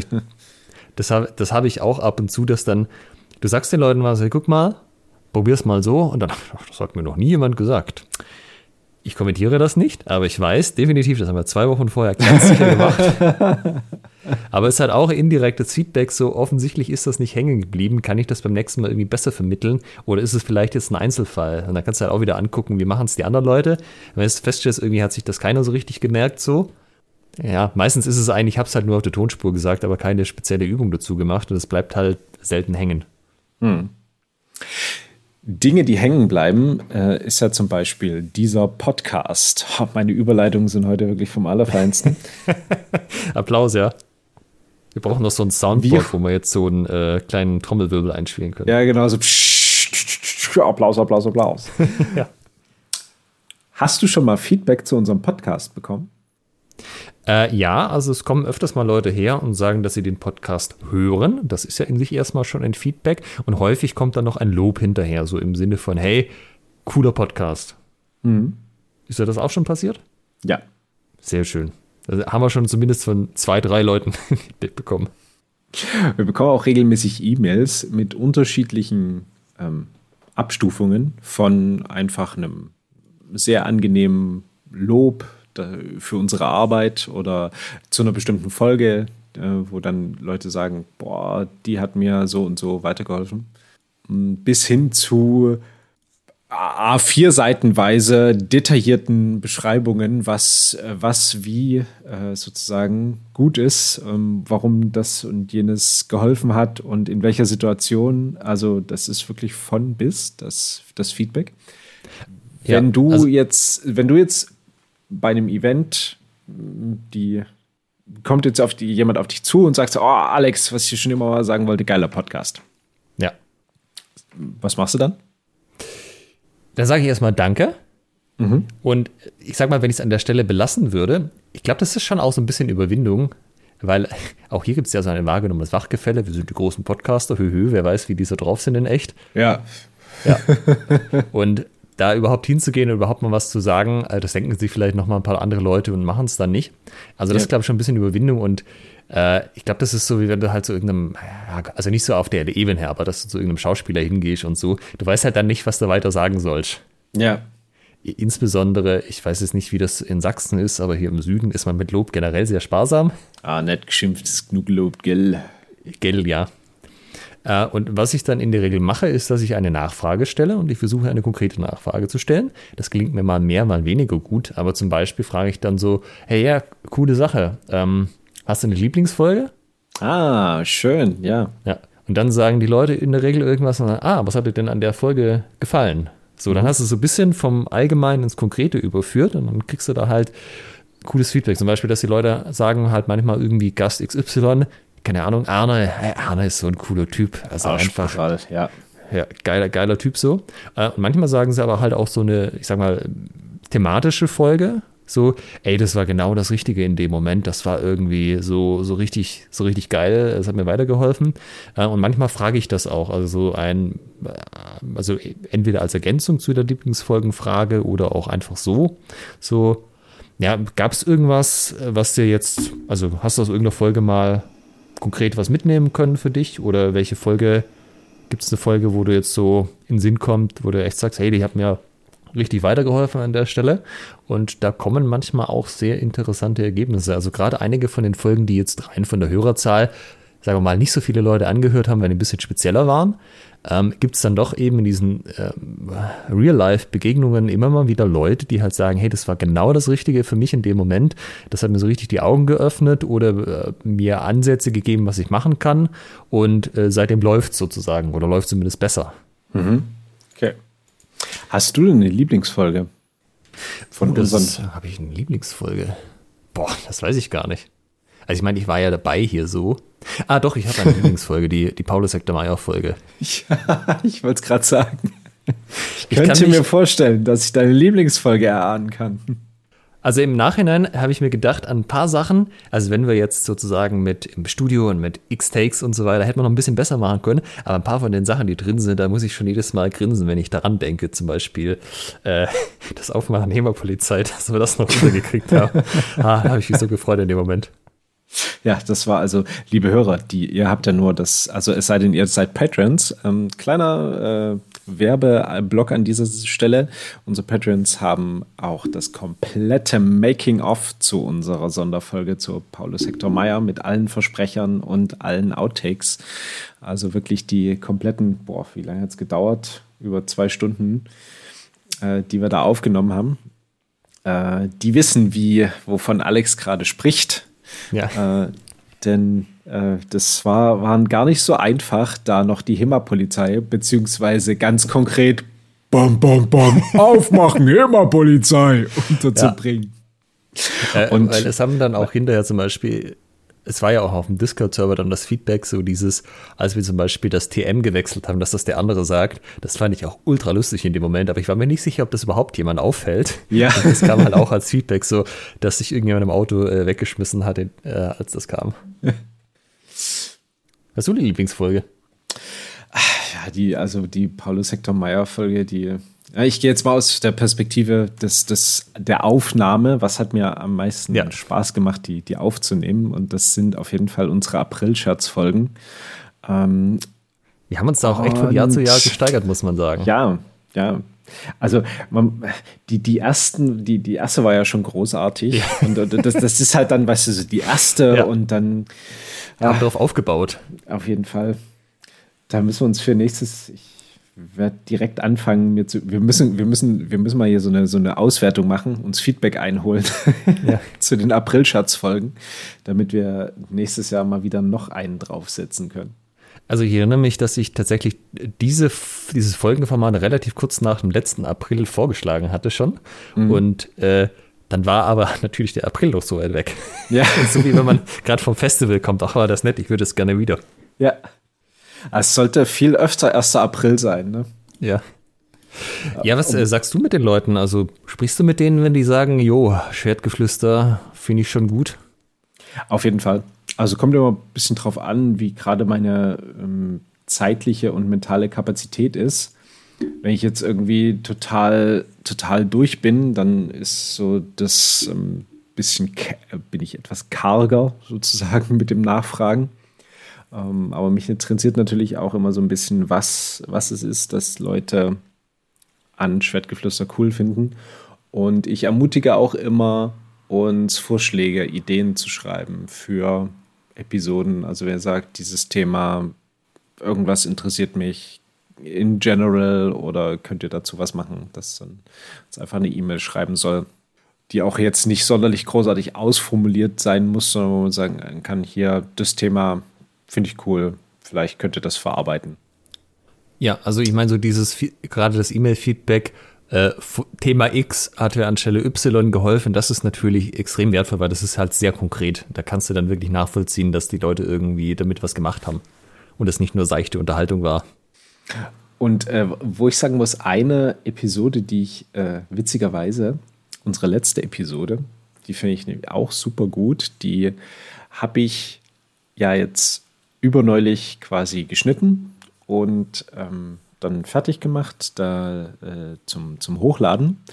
Und da fiel mir auf, warte mal, du hast äh, neulich genau das gemacht. Also ich hatte eine, eine kleine Veranstaltung gegeben, da haben Leute über, über einen Fechtclub quasi so eine Geburtstagsparty oder ein, für jemanden ein Geburtstagsgeschenk ähm, gebucht, ähm, gesagt, hier, wir wollen mal fechten zu dritt, sind drei Freunde und äh, wollen einfach so einen, so einen coolen Tag erleben. Und da habe ich genau das gemacht, was wir in dem Schnupperseminar, äh, in der Schnupperseminar-Folge besprochen haben. Habe mit Ringen angefangen und dann haben wir ein bisschen Beinarbeit gemacht. Da habe ich den Oberhau und Versatz beigebracht und habe ich sie frei fechten lassen. Und die waren super mega begeistert. Wenn sie aus Dresden gekommen wären, hätte ich jetzt neue Vereinsmitglieder. Ja. Ähm, das hat mich so im, im Nachhinein dann nochmal äh, sehr sehr freudig gestimmt. Äh, tatsächlich, der gute Knüppelnacht war äh, durch Zufall auch heute bei dem offenen Rapiertreffen da und er hat sich dann sozusagen geoutet, dass er das ist, weil ich hätte das nicht gecheckt. Ja.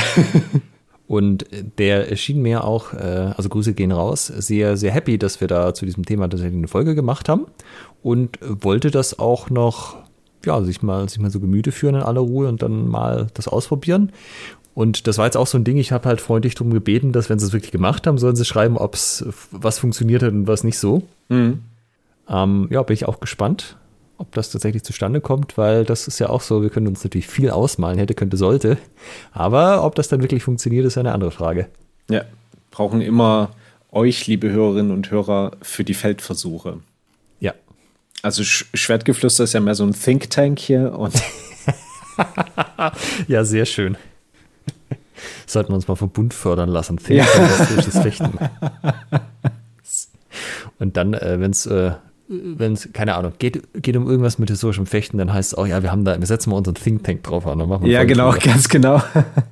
Apropos irgendwas mit historischem Fechten, ich muss äh, gerade noch ein kleines bisschen Werbung loswerden, nämlich 8.7. Dresdner HEMA Cup.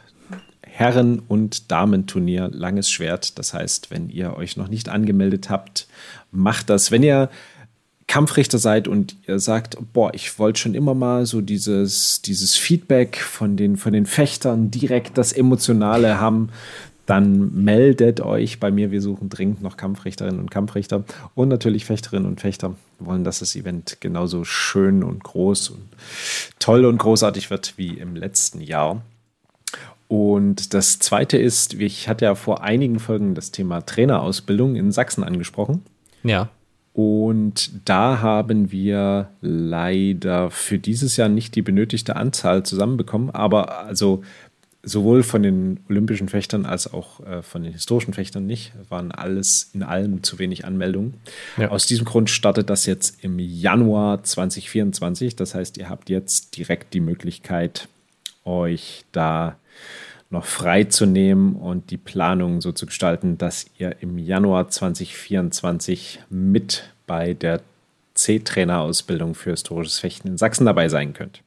Äh, wem schreibt man da so, dass er also im Zweifelsfall einfach, im, im, Zweifelsfall einfach mir. Und äh, ansonsten ganz konkret zur Ausbildung dem Lehrwart des Sächsischen Fechtverbands. Und alle Infos findet ihr unter fechten-sachsen.org oder einfach mich anschreiben und dann bekommt ihr natürlich auch von mir alle Infos, die ihr braucht. Ja, ich hatte tatsächlich vor kurzem auch den das letzte Modul von meinem C-Trainer, das äh, sportartübergreifende, wo es sackschwer ist reinzukommen, weil halt alle auf diese Plätze scharf sind. Ja. Äh, ja, ich habe es jetzt hoffentlich dann auch hinter mir tatsächlich. Ah, hast du jetzt schon Prüfung gemacht? Ja, ja. Also ich hatte den Fachteil ja schon fertig, es hat ja nur dieser sportartübergreifende Teil gefehlt. Ach so. Also du hast jetzt schon deinen C-Trainer historisches Fechten. Ich habe jetzt das letzte eingereicht. Ich müsste jetzt hoffentlich demnächst von dem äh, Fach, äh, von dem Fechtverband das, äh, die Lizenz zugeschickt bekommen. Ah, okay, cool. Ähm, Fun Fact dazu auch noch: Man kann in Baden-Württemberg Bildungsurlaub nehmen für unter anderem so ehrenamtliche Geschichten.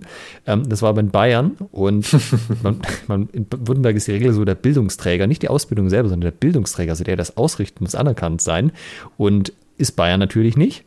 Und Württemberg sagt dann, ja, das ist kein Problem. Äh, da zahlt, da muss der Bayerische Fechtverband uns diese Nachweise schicken, 120 Euro zahlen, dann erkennen wir das an. Und der Bayerische Fechtverband sagt, was, Württemberg? Nein, das interessiert uns nicht. ja, äh, toller Föderalismus. Also, ähm, liebe Landesregierungen, liebe Bundesregierung, falls ihr mal irgendwie Feedback einholen möchtet zum Thema Föderalismus, ihr habt jetzt eine sehr, sehr schöne Episode, die kann man auch dafür verwenden.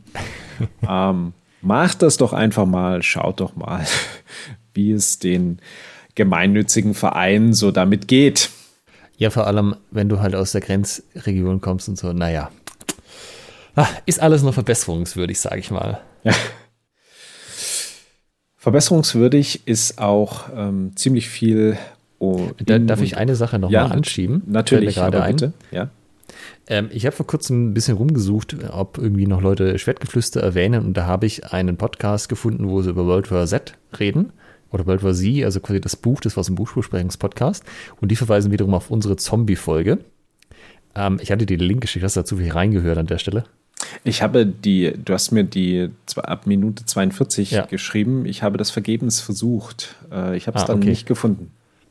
Weil das, das ist auch eine interessante Form von Feedback, darum wollte ich das gerade noch anbringen, weil die haben das so anmoderiert, also man erinnert sich, äh, werte Hörer, das war die Folge 100, wo wir dachten, wir machen mal ein bisschen was Außergewöhnliches. Mhm. Ähm, und die Anmoderation bei denen im Podcast war, ja, ah, voll cool, da haben sich zwei quasi so richtig ernsthaft mit auseinandergesetzt, wie man so mit historischen Waffen gegen Zombies kämpft. Und das war halt auch so. Also das, den Begriff ernsthaft hätte ich im Zusammenhang mit unserer Zombie-Folge nicht verwendet. Ist halt auch ein Feedback. Kann man halt auch sagen, okay, interessant, war vielleicht nicht ganz so angekommen, wie wir das gemeint hatten, dass das so auch mit dem Augenzwinkern war. Aber vielleicht ist das dann auch okay gewesen oder halt auch nicht. Ich hoffe jetzt nicht, dass wir das in meiner beruflichen Zukunft irgendwann negativ ausgelegt wird. Ah, was die da mit großer Ernsthaftigkeit über Zombie-Schnitzel erzählt haben oder was auch immer. Ja, aber so ist das wieder äh, mit dem Sachen meinen und wie es außen ankommt. Ne? Hätte ich sonst äh, nicht auf dem Schirm gehabt, dass man das auch sozusagen als sehr ja, ernsthafte ja, Beschäftigung ja. verstehen kann. Also im nächsten, im nächsten Bewerbungsgespräch. Herr Fürgut, Sie haben noch mal so eine Folge über das Zombie-Schnipseln gemacht hier. Da hätte ich noch ein paar Nachfragen. Da hätte ich noch ein paar Nachfragen, ja.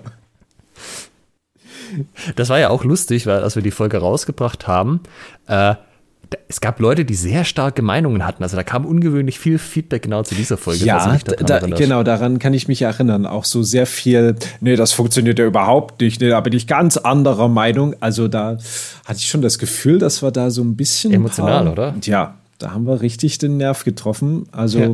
da gehen die Meinungen in der HEMA-Szene doch schon stark auseinander, wie man jetzt am besten und effektivsten gegen Zombies vorgeht. Ja, ja, und einer war ja dann noch so mit, ah, also Schilde und überhaupt, da sieht man mal, dass ihr so in dieser HEMA-Schiene gefangen seid. Dann nimmst du natürlich so ein Plexiglas-Schild, so ein Riot-Schild. das siehst du durch und es ist leichter. Also okay, fair point, aber war vielleicht nicht ganz das Thema der Folge. Ja, lustig. Also solches Feedback kriegen wir auch manchmal. Das ist dann so, okay, bei der nächsten Zombie-Folge, 100 Folgen, können wir ja dann nochmal das mit einfließen lassen. Danke sehr. Wir können auch so langsam mal, jetzt äh, haben wir schon über 100 äh, Folgen gemacht, ähm, können wir dann anfangen, Remakes zu machen. Da könnt ihr uns auch mal schreiben, welche unserer Folgen ist so langsam ein bisschen outdated ähm, ich könnte mir vorstellen, so zur Ausrüstung oder zum Thema ähm, Events vielleicht, so die ersten Folgen, die wir da gemacht haben. Ähm, das wäre mal ganz interessant, ob wir da mal ein Remake mit unseren aktuellen Meinungen dazu machen sollten. Oder ein Update ja eigentlich, oder? Ja, ein Update, ja. Update zu Folge 1. Was sagen wir jetzt über das perfekte HEMA-Event? Äh, oder warum jeder auf HEMA-Events gehen sollte? Ja, wie üblich, ihr wisst ja, post.schwertgeflüster.de oder für die Sachsengeschichten geht auch michael.schwertgeflüster.de. Genau. Hast du noch, hast du Feedback zur heutigen Folge? Fand ich gut, dass wir darüber mal geredet hatten, weil es ist ja schon was, äh, was man vielleicht im Alltag auch nicht so viel macht oder nicht so viel Kontakt mit hat. Oder wenn, dann schlecht. Und ich hoffe, dass wir jetzt auch wieder ein bisschen mehr das in so eine Richtung drücken konnten, die produktiv ist. Und also nochmal die Erwähnung, der Mom-Test, lest das Buch wirklich. Es ist nicht teuer, es ist nicht lang, es ist sehr unterhaltsam geschrieben. Und äh, wenn ihr schon ein bisschen im Berufsleben seid, egal ob jetzt Software oder irgendwo anders, wo man mit Produkten zu tun hat, werdet ihr viel davon wiedererkennen und äh, dann auch sagen, ah ja, darum hat es nicht funktioniert. Ich dachte mir in dem Moment schon, das kommt mir ein bisschen komisch vor, aber jetzt äh, habe ich den Mechanismus dahinter quasi verstanden. Und das finde ich immer ganz nett so, weil dann kann man vielleicht auch vermeiden mit etwas gutem Willen, dass man nächstes Mal nicht den gleichen Fehler macht. Das ist doch ein sehr schönes Schlusswort zur heutigen Episode. In diesem Sinne, liebe Hörerinnen, liebe Hörer, schaltet auch in 14 Tagen wieder ein zu Schwertver Schwert Schwertflüster. Schwertgeflüster. Zum Schwertgeflüster. Ha, brutal der Podcast. Raubt mir hier wirklich die letzten ähm, kognitiven Kompetenzen. Schwertgeflüster, der Feedback-Podcast. Macht's gut. Tschüss. Ciao. Halt bitte noch nicht weglaufen. Ihr könnt diesen Podcast nämlich noch unterstützen. Wenn es euch gefällt, dann tut uns einen Gefallen, gebt uns ein Like auf Facebook oder bei Instagram oder bewertet diesen Podcast bei iTunes und unterstützt uns auch gerne auf patreon.com slash Schwertgeflüster, Schwertgeflüster mit UE und empfehlt diesen Podcast euren Freunden und Feinden weiter.